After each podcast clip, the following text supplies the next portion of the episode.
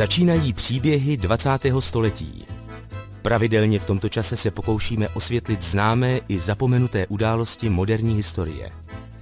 Vyprávíme osudy, na které se zapomnělo nebo se mělo zapomenout. I české dějiny mají své hrdiny a zbabělce, temná období i chvíle velkých činů. Osud Elišky Forstíkové, jejímž vzpomínkám jsou věnovány dnešní příběhy 20. století, předurčil nacismus a nálet na Berlín. Při něm v roce 1944 zahynula část její rodiny. Z důvodů, které za chvíli uslyšíte, vyrůstala malá Eliška převážně v dětských domovech v Československu – její svědectví ukazuje, jaké poměry tehdy, alespoň v některých domovech panovaly. Psychické násilí a bytí nebylo podle všeho výjimečné. Nakolik to byl odraz komunistické krutosti a bezcitnosti a nakolik běžné poválečné poměry v podobných zařízeních po celé Evropě, to je otázka, na níž by mohla odpovědět srovnávací studie. My se soustředíme na jednu výpověď, na jeden lidský osud v dějinách – Provází vás Adam Drda, na pořadu se podílela Petra Verzichová z Paměti národa. Její hlas občas uslyšíte.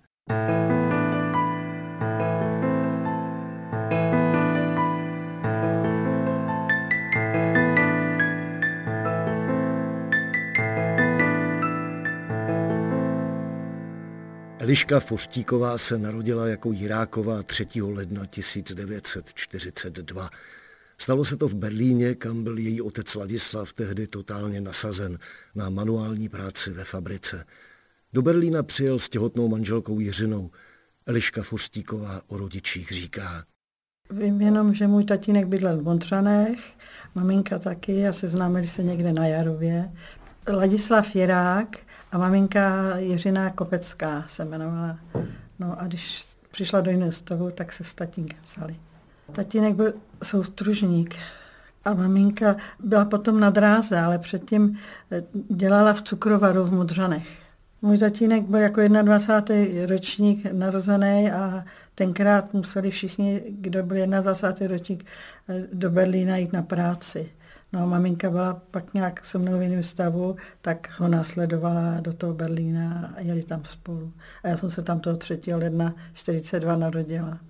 Jediná taková vzpomínka v tom Berlíně, když jsme šli po schodech dolů, ale to jsem byla, to mě byly, já nevím, kolem těch dvou let, ale měli, byly tam vláčky, eh, to metro, já nevím, viděla jsem ty zelený vláčky, já nevím, jestli prostě se mi to zdálo, nebo jestli to je taková ta vzpomínka s tatínkem, že jsem tam šla, že mě držel za tuhle ruku. Nevím, prostě.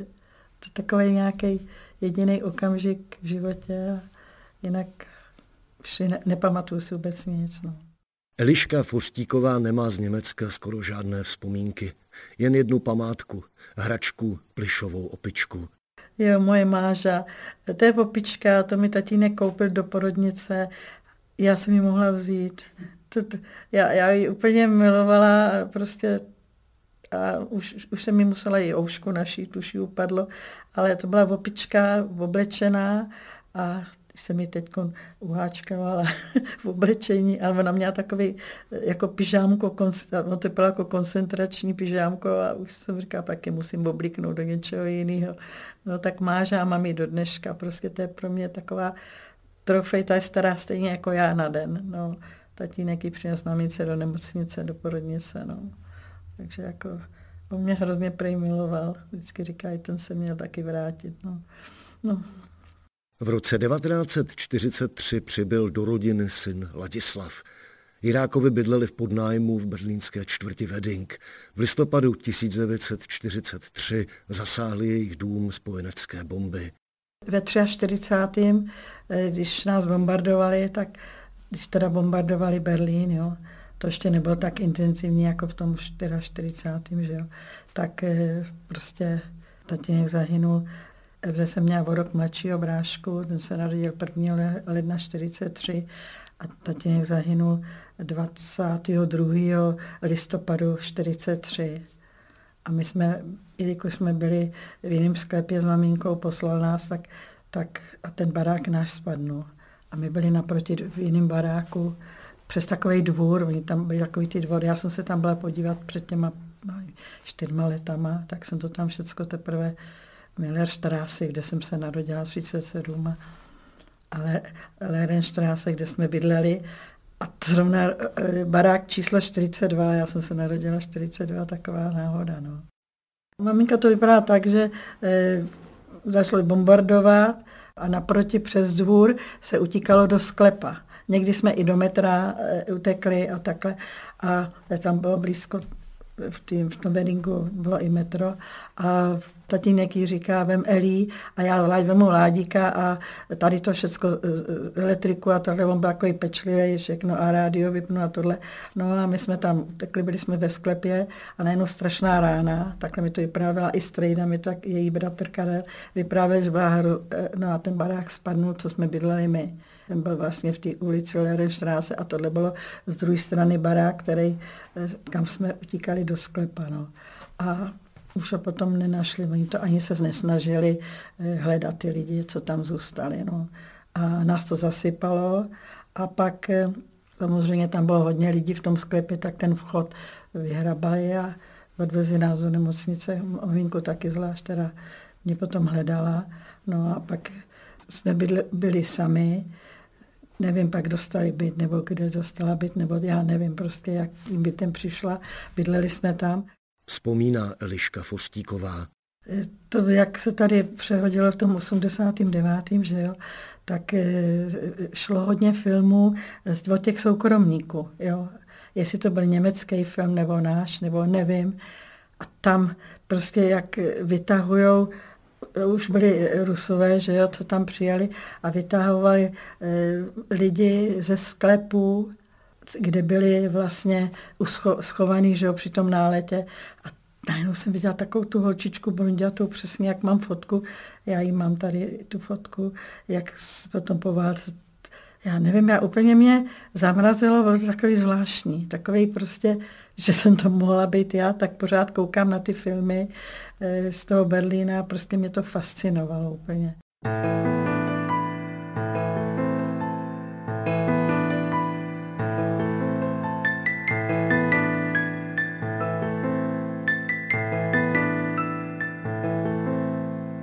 Eliška a její matka se dostali do nemocnice. Není známo, kdy a jak se jejich cesty rozdělily. Je pravděpodobné, že po bombardování dostala Jiřina Jiráková náhradní bydlení a brzy poté ji německý soud potrestal odnětím svobody na několik měsíců za nelegální ubytovávání Čechů. Eliška Forstíková přesně neví, co se s ní v době matčina věznění dělo jak utíkali ty lidi, když se bombardovalo z těch, z těch továren a z těchto těch, že a nějaký Češi, manželé, eh, se tam nějak seznámili a máma je tam vzala na chvíli do toho bytu, aby, než, aby se mohli dostat zpátky sem do Čech, tak jim pomohla a tam ji udala nějaká, to pak vyprávěl strejda, nějaká Němka přišlo, jestli gestapo nebo policie, nebo já nevím, a sebrali a zavřeli 22. ne, 7. listopadu byla zavřená, vězněná v Berlíně do 27. Eh, eh, dubna a já jsem mezi tím byla poněmčena, daná do nějakých Nejdřív jsem asi byli, byla v lágru a pak mě, pak mě dali do nějaký jako rodiny, kde teda, že asi tam byly jenom ty, ty ženský, ty chlapy byly všechny pryč, že jo, takže, no a při, když jsem potom se vrátila, jak jsem uměla jenom německy. S matkou Jiřinou se Eliška Forstíková shledala až po konci války v Praze díky Červenému kříži. Já jsem byla pořád v Německu a ona mě, když ji pustili, tak mě hledala, jenže to byl tam takový mumraj, že já když to vidím kolikrát v těch filmech, říkám, jak jsem tohle mohla přežít, jak mě mohla najít. Ona mě nenašla. Ona mě nenašla, tam prostě všechno možný říkala, že zkoušela a nakonec pak se rozhodla, ta, asi někdo jí poradil nebo takhle, ona šla pěšky z Berlína až do Prahy a jsem tam někde spala v těch na poli, že jo, v seně a takhle. A jsem tam se jí podařilo někdo jí své s vozem, nebo asi jak se lidi vraceli, nebo tak prostě. Takže moje se teta říkala, že když přišla do tý, eh, na tu bulovku, takže měla strašně nohy úplně oteklý, že si ji tam museli nechat a pak jako začali přes červený kříž mě hledat. Takže mě pak našli a kde si mě vyzvedla, asi kde se tady vyzvedává, nevím, jak to tady už fungovalo. No, no. Když se Eliška vrátila do Čech, byly jí čtyři roky. Vzpomíná si na návrat? Tak trochu matně. Vím, že jsme pak jeli do těch Modřán, tam dostala byt, nebo, nebo tam, já nevím, pak bydlela, že jo, než teda mě našla. Nebo u té ty chvíli bydlela na té budovce v té Budínová, ta ulice se jmenovala, co bydlela její sestra. A to byla ta krátká ulice přímo eh, na Bulovku do nemocnice. A takže si jenom pamatuju, že jsme už jeli tramvají eh, okolo té nemocnice, že jo, ta, přes ten tunel a že jsem, když jsem viděla tu vodu, tak muti vasr, vasr. A že tam byli nějaký lidi v té tramvaji a že ji zmlátěj. A byl tam nějaký pán, který se jí zastal a ona hned začala říkat, že je Češka a začala to tam říkat, že je tam tatínek jako byl manžel nasazený a že, že je Češka, no, že jsme Češi. Říká Eliška Fuštíková. Posloucháte příběhy 20. století.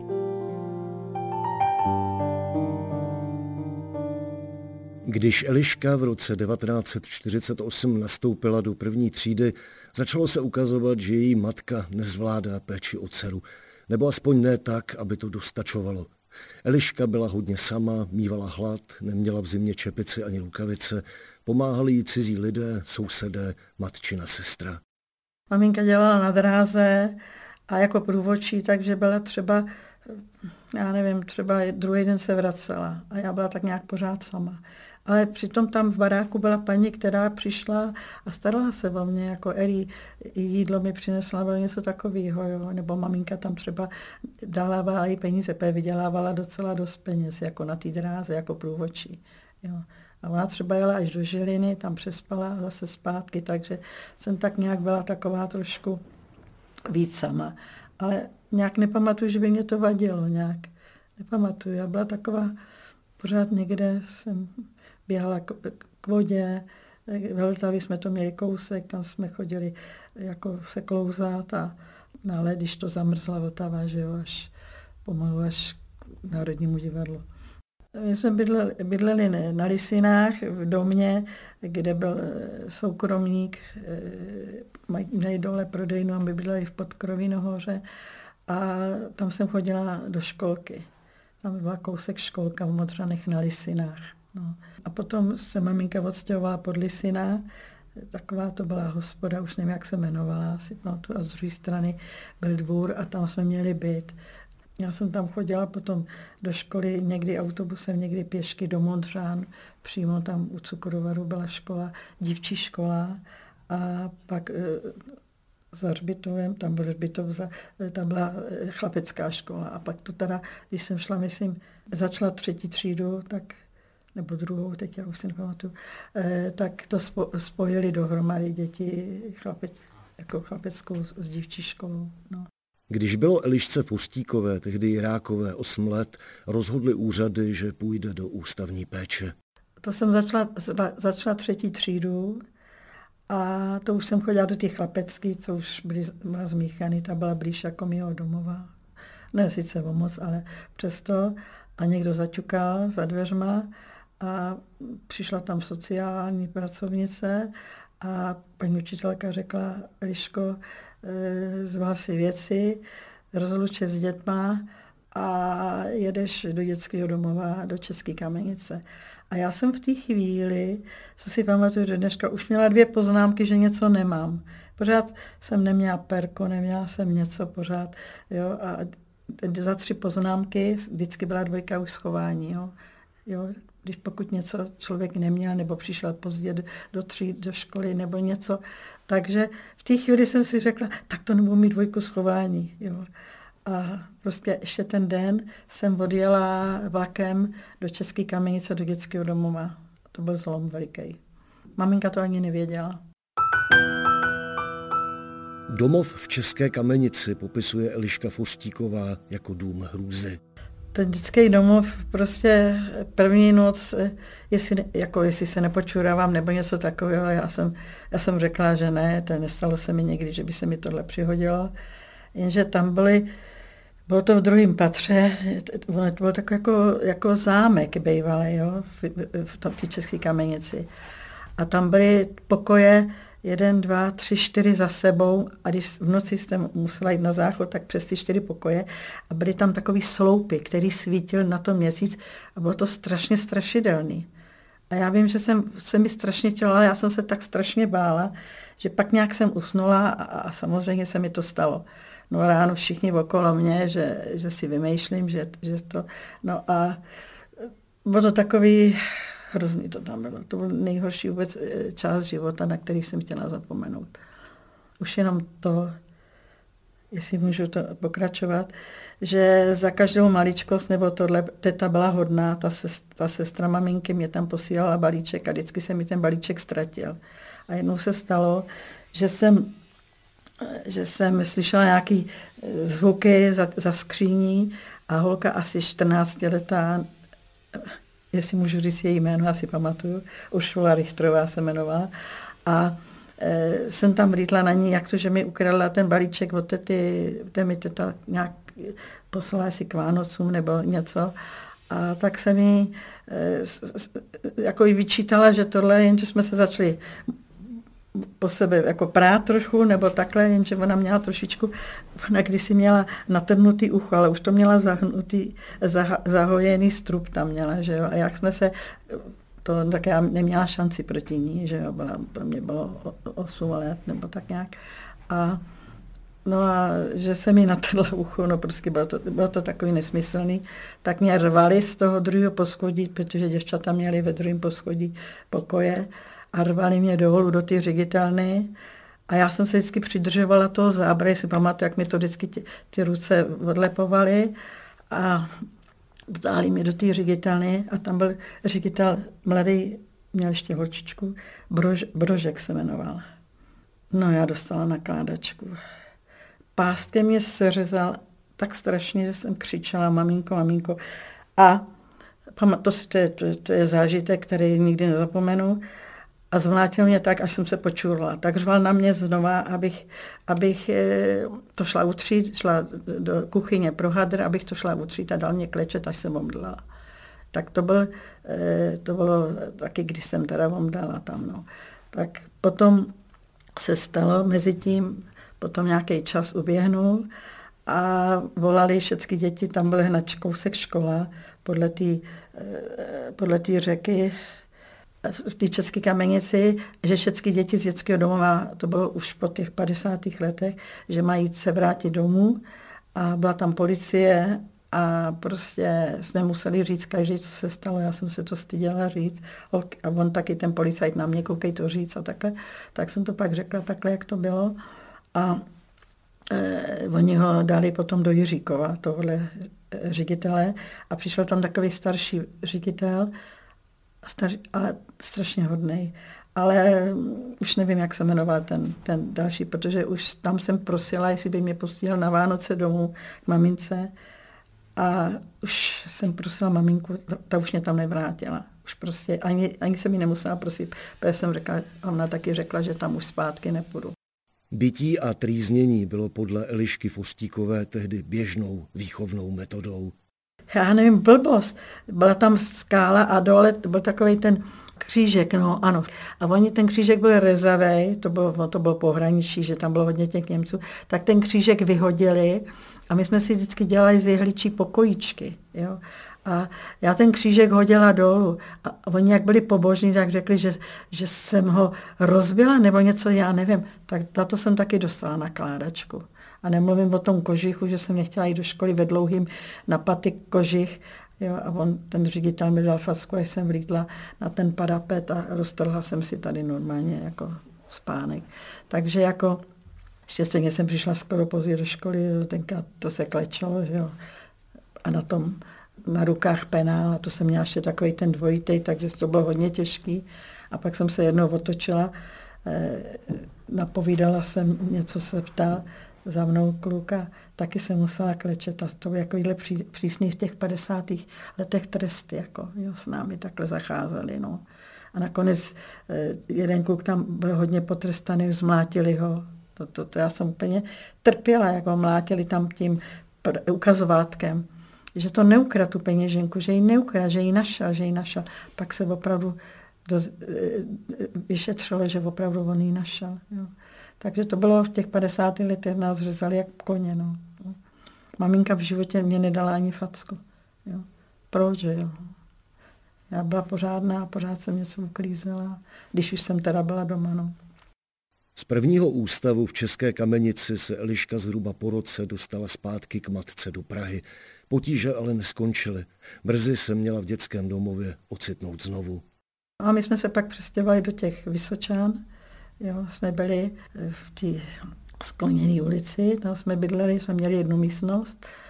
A potom jsme se odstěhovali znova do vily, do Strašnic, do Kralovický 43. A tam jsme taky měli v podkroví pokojík a strašně jsem byla šťastná, že jsem s maminkou, prostě chodila jsem, to byla ještě Stalinová škola, chodila jsem do té Stalinové školy a to bylo nějak do té čtvrté třídy nebo tak nějak. A přišla sociálka, že dneska večer eh, v americk, americké ulici, že tam musím musí maminka mě odvízt, že jedu zase do dětského domova. A já jsem řekla, aspoň budu mít co jíst. To je pravda. Asi to tak bylo, no. no. Protože mě kolikrát děti dali kousnout chleba ve škole a takhle, no. A co se přihodilo doma nebo s maminkou, že znova po druhé se tohle stalo, že vás odebrali? Asi zase sociálka. Buď, ně, buď někdo to řekne na ní, že já nevím, já nevím, no vždycky se našel někdo, kdo mi něco dal, asi tak. Protože já jsem byla takový trošku oblíbená, jako u těch kamarádek a, a měla jsem hodně, hodně kamarádek a přátel jako okolo sebe do dneška. Úžasní lidi mám okolo sebe. Není přesně jasné, proč se Eliščina matka Jiřina Jiráková dceří víc nevěnovala. Jisté je, že byla traumatizovaná ze ztráty dítěte a prvního muže a že se jí tehdy nedařilo v nových vztazích. Eliška Fostíková o ní mluví hezky a v celém rozhovoru hledá pro matku pochopení. Maminka pro mě byla maminka. Nic na světě neexistovalo, jen maminka. Pro mě to byla maminka do konce života, byla na mě hodná, nikdy mě neublížila, když měla peníze, koupila mě šunku, všecko. Ale víte co, já to beru tak, že eh, Eh, já nevím, jak bych to řekla, ona mohla, mohla mít jinou práci. Mohla si vzít práci, která začíná ráno a končí ve dvě, ve čtyři. Tím pádem bychom byli spolu víc. Jelikož dělala na ty dráze, chtěla zase mít víc peněz, aby mě mohla jako víc koupit. Jo. Říkám tenkrát koloběžka, to byl Majland za koloběžku. Já měla opravdu pěknou tak eh, já bych to tak udělala, že bych radši dělala eh, od rána, nevím, na, na těch 8 hodin a vyzvedla ze školky, jako jsem to dělala, dělalo se to, že jo. Tohle to byla chyba její hodně velká, no, že byla třeba tu noc pryč a já byla doma sama. Když jsem měla pejska, tak pak mě jako no, kočičku taky jsem dělala. Posloucháte příběhy 20. století.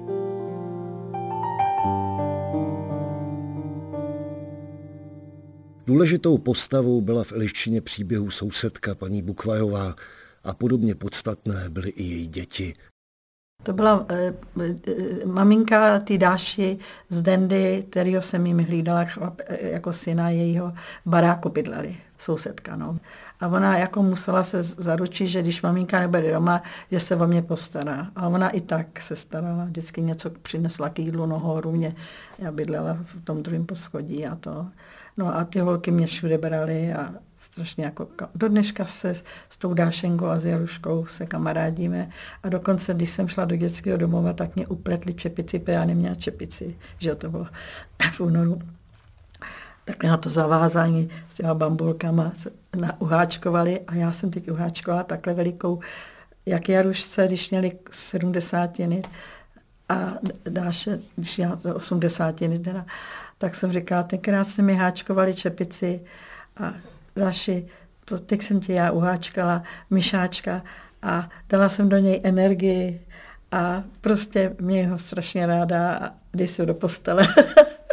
Se stýkáte doteď? Mhm, ta je teď v domově důchodců u nás na jižním městě Dáša a Jaruška bydlí do, Bři, eh, do Bříši. Tak jsem tam oslavovala vlastně 80. Jela jsem tam na kole. Jo, to je až jako sesterský vztah. Hmm, hmm, hmm. A Zdenda umřel nám. No. Nebyl mladší a infarkt autě a naš, já mám ještě výstřižek z novin. Jo, takže jako, co jsme měli rádi. Scházeli jsme se jako takhle. No. Druhý dětský domov, do něhož se Eliška dostala z Prahy v roce 1952, byl ve Friedlandu v Čechách. Nevím, proč mě nedali třeba tady do Počernic. Jo? To, maminka by to měla blíž. Nebo oni odlezli na kraj světa. No. Jsme jeli do Friedlandu, to nás taky jelo víc. Některé děti předškolní, tam byla nějak, myslím, chlapeč nebo holčička, nevím, ty byly v České lípě, jako se napiju trošku. ty vezli do České lípy a nás, Hanku Zelničkovou, Hanku Pěknou, Vastu Burdovou, že si pamatuju, a já odvezli do toho Friedlandu. Večer jsme tam přijeli, protože byla strašná zima, všude závěje, jo, autem Tatrapánem jsme tam jeli.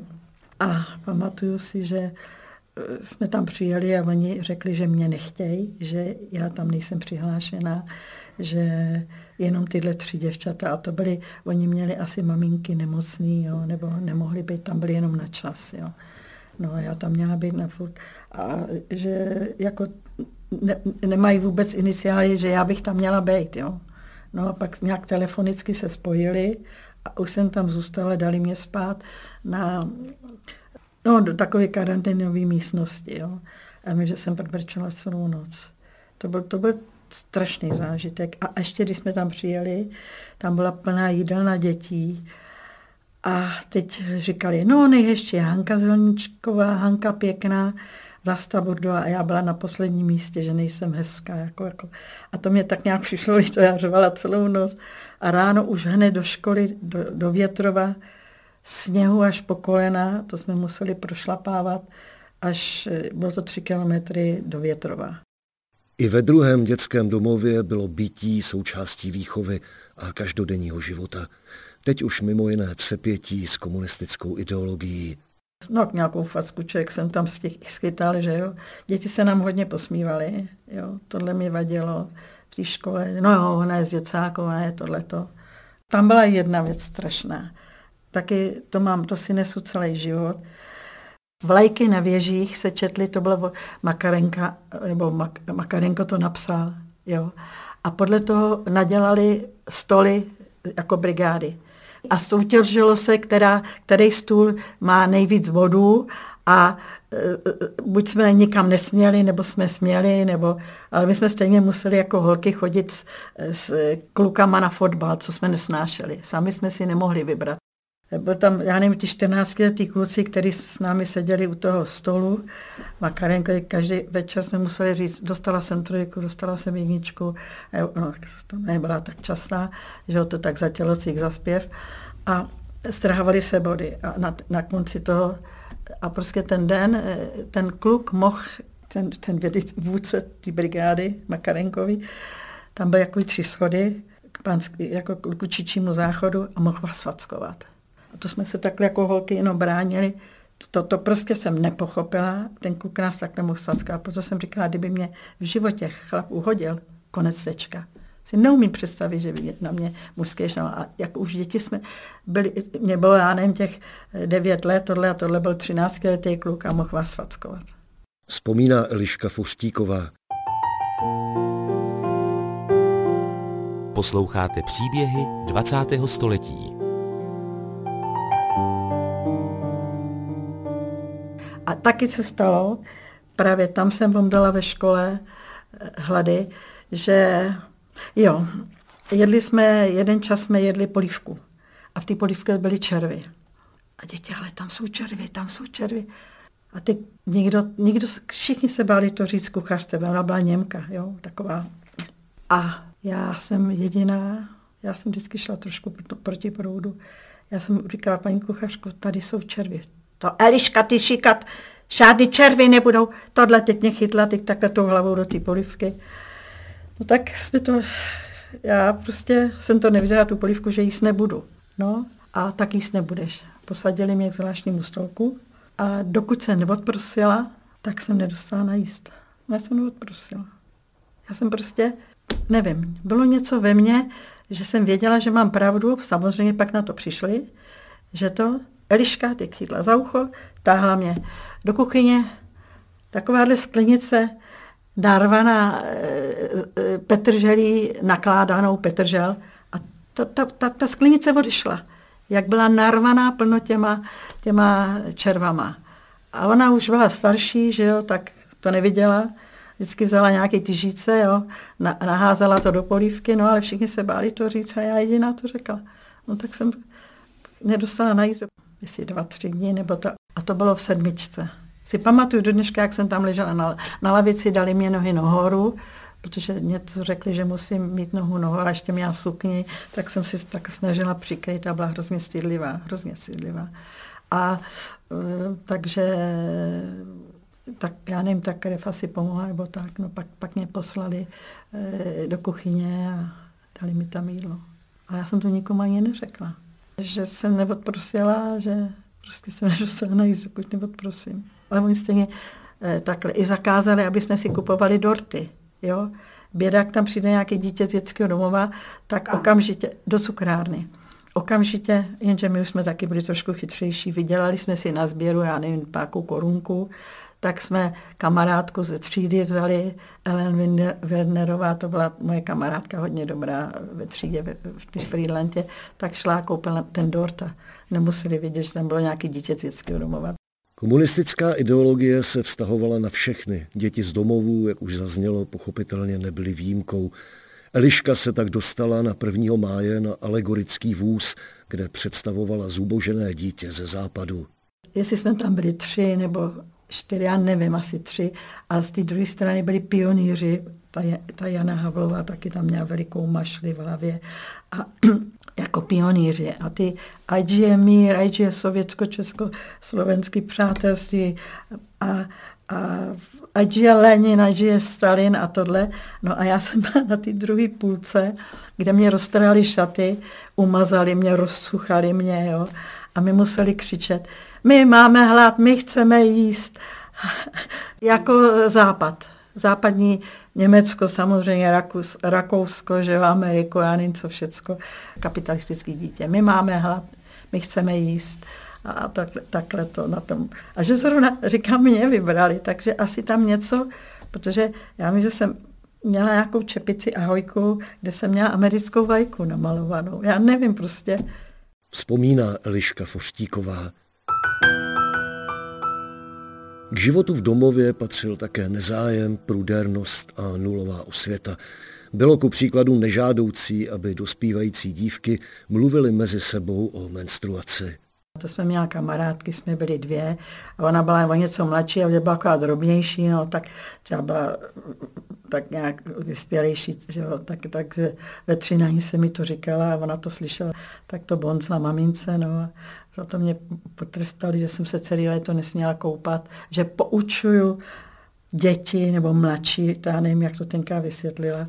A přitom jsme chodili do stejné třídy s tou, eh, s tou eh, Jiřinkou. A, a o čem jste je poučovala? Jenom to, že nepoučovala. Já jsem jenom řekla, že, že je to velký, ale že jsem to dostala, že, že, že se stydím říct k vedoucí, aby mi dala ty, ty, jak jsme tomu říkali, pešky, nebo já nevím, tak jak jsme tomu říkali. A že se stydím tam jít, jak to mám udělat, a to, ale potřebuju to, že jo. My jsme si to schovávali, pak kluci nám lezli do, do šatny a, a vždycky to, to prostě to jako roubíři. No něco, a takže, jak, jak to mám říct, jak to mám udělat, no tak jsme se dohadovali spolu, nic jiného mi nezbyne, než jít, jít do té ředitelny a aby mi to dala, jako. No, tak mě za trest pak poslala s velikým vozejkem, abych je nakoupila. Plný vozek, takový ten trakař. jsem to měla, balíky tam. No, takže vždycky tak nějak se to povedlo, že hned nás něčem no, zakázali mě celý léto koupat. Že jsme si o tom povídali. No. Já nevím, no. nechápu to. Nevím, co to je. Dneska ty děti jsou úplně jiný a vědějí všechno. Eliška Foštíková se v domově ve Friedlandu zpřátelila i s dcerou tamní ředitelky. K tomu se váží také její poslední vzpomínky na ústav.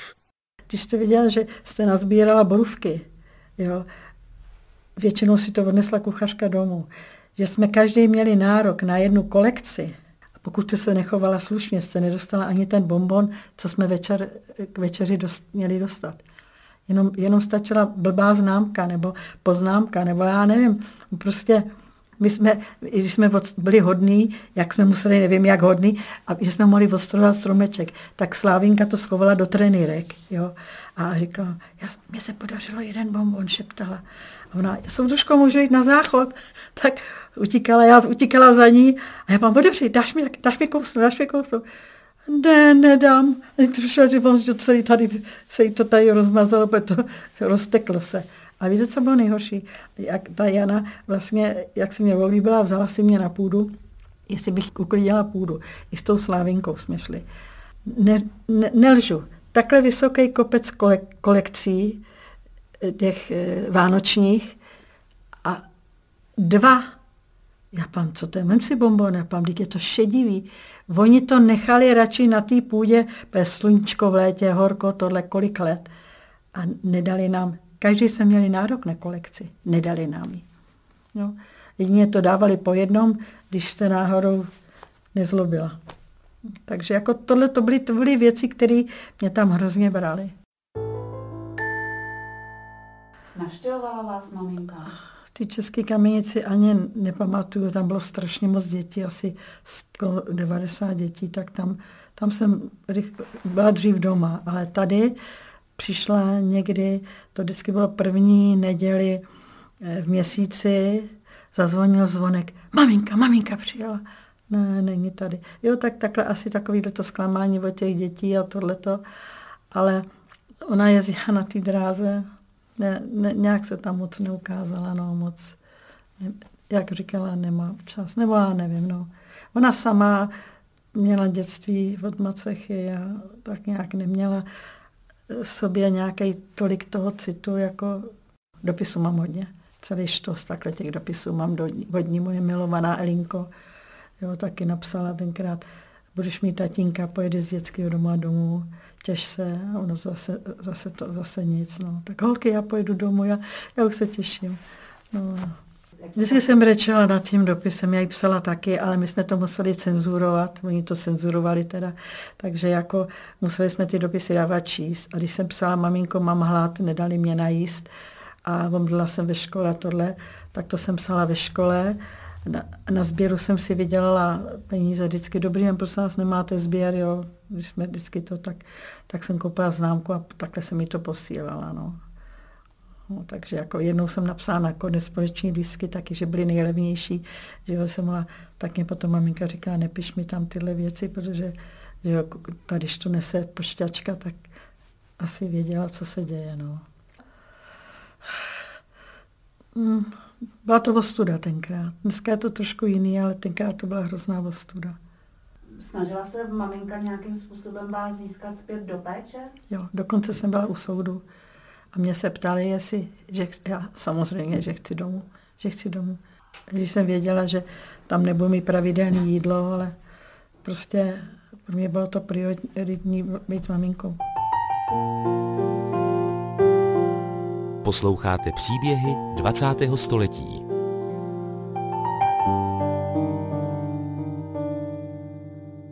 Dospívající Eliška Fostíková, tehdy Jeráková, toužila po jediném vrátit se domů. Zrušení ústavní péče se nakonec dočkala. Bylo jí 13 let, psal se rok 1955. To byl nejkrásnější den v mém životě, nejkrásnější věta. Když jsem, to jsem zrovna ten den jela na, na rovnátkama do, do Liberce, to už jsem jezdila sama jako velká holka a holky šly, přijela jsem, oni šli na odpolední školu a po cestičce šli, e, e, a Eli, my se s tebou loučíme, máš tady maminku, jedeš domů. A říkám, holky, dějte si stranu, to je blbá sranda. Ne, máme tě rádi a užij si to všecko, závidíme ti a objali mě, jsme se s tou Jiřinkou a s tou Slávinkou mě objali a no a vedoucí hned potom u toho, no máš tady maminku, e, to, a já jsem furt myslela, že, že kecaj, protože pro mě to bylo tak něco, neskutečného, že snad, já nevím, já otevřela skřínku a viděla jsem skřínka prázdná, vlítla jsem do té jídelny, maminko, maminko. To, to, to bylo, já myslela, že se rozložím úplně celá. A zrovna ten den jsem dostala od kuchařky veliký dort, protože já vždycky, když jsem dělala nějakou, měli rajony a když byla vždycky, tak jsem měla vždycky nejlíp uklízený pokoj nebo kuchyň. Jo. A mě to bavilo v té kuchyni uklízet tam a tohle. Měla jsem to naleštěný, to jsme museli pastovat a všecko. Takže jako za nejlepší, to jsem dostala, jeho celý rozdala. Protože jsem věděla, že u maminky ho budu mít, že dorty budu mít, na když si na to vzpomenu. Takže a, takhle. Hm. A měla jste? No, tak taky moc ne. taky ne. Taky neměla tolik jako peněz. Poslední rok základní školy absolvovala Liška Fuštíková v Praze a potom nastoupila do svého prvního zaměstnání v podniku Aero, kde ji po krátké době zařadili do fotografického oddělení jako asistentku podnikového fotografa. Ještě než jí bylo 18 let, bydlela sama. Její matka Jiřina se odstěhovala k třetímu manželovi a nechala dceři byt. Roku 1963 se Eliška poprvé vdala, ale vydařilo se jí až druhé manželství, v němž vychovala dvě dcery. Nikdy nebyla v komunistické straně. Silně se jí dotkl počátek sovětské okupace v srpnu 68. Přemýšlela o emigraci, ale tu myšlenku brzy zavrhla. Právě v souvislosti s emigrací, ovšem kamarádčinou, si ji jednou také předvolali na státní bezpečnost. Jo, jednou jsem byla, protože jsem měla kamarádku eh, Jarušku, která utekla, to byla kamarádka eh, Míš Vagrový Jany, která utekla taky do Francie od toho Zjenka. A ta Jaruška potom utekla taky do, do Německa přes Rakousko, protože tam měla přítele, který eh, taky utekl a vrátil se k volní do Německa z Ameriky, takže my se tam jako měli sejít. A psali jsme si dopisy. Nevím, jak na to přišli. Do dneška mám ty dopisy, já jsem je tam všechny nedala, jenom jsem přinesla jeden pohled, který mi poslala. Najednou předvolání do Bartolomějský eh, na vysvětlení, že si dopisuju s, s touhletou kamarádkou od mít švagrový s Jaruškou. My jsme se měli s Jaruškou rádi. I s tou švagrovou s Janou jsme se měli rádi.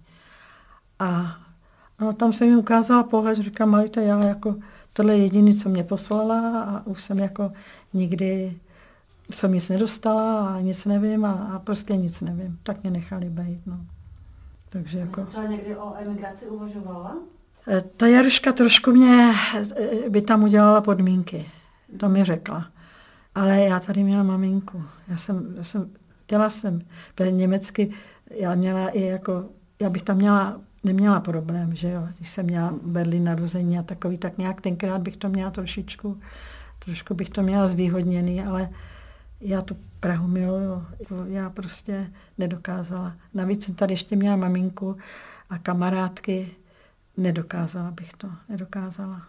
Zcela zásadní životní událostí pro Elišku Forstíkovou bylo, když se stala matkou. O obou svých dcerách mluví s láskou.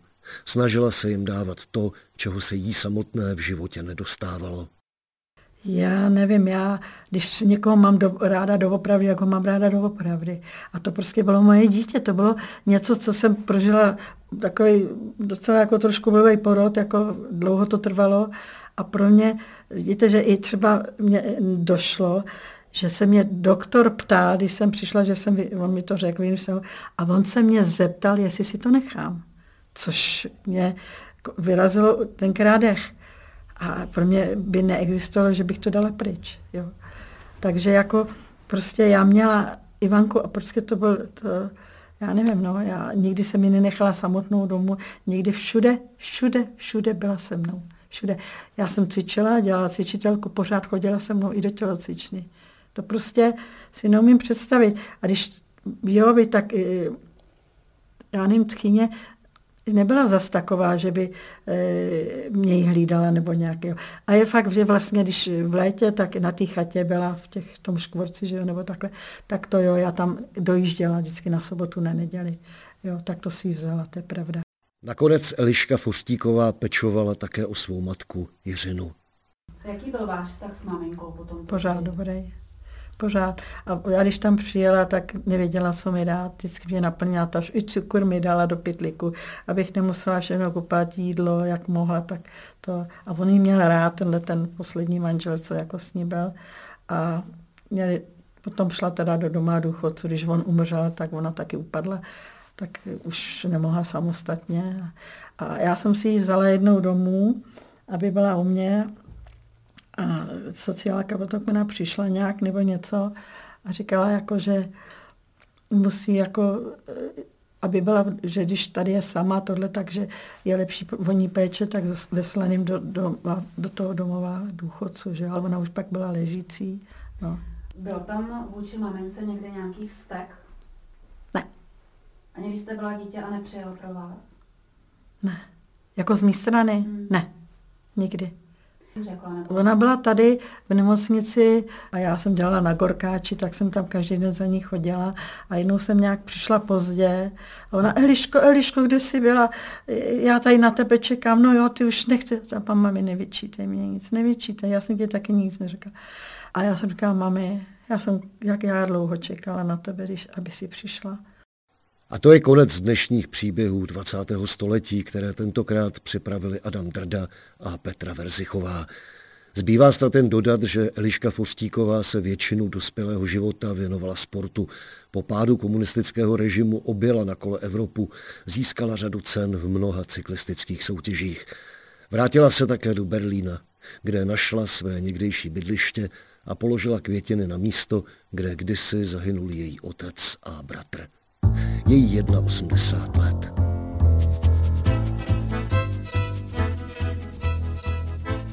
Tento pořad vznikl ve spolupráci Českého rozhlasu a neziskové organizace Postbellum. Vše o příbězích 20. století najdete na internetu Českého rozhlasu Plus, na portálu Paměť národa nebo 3x2 postbellum.cz.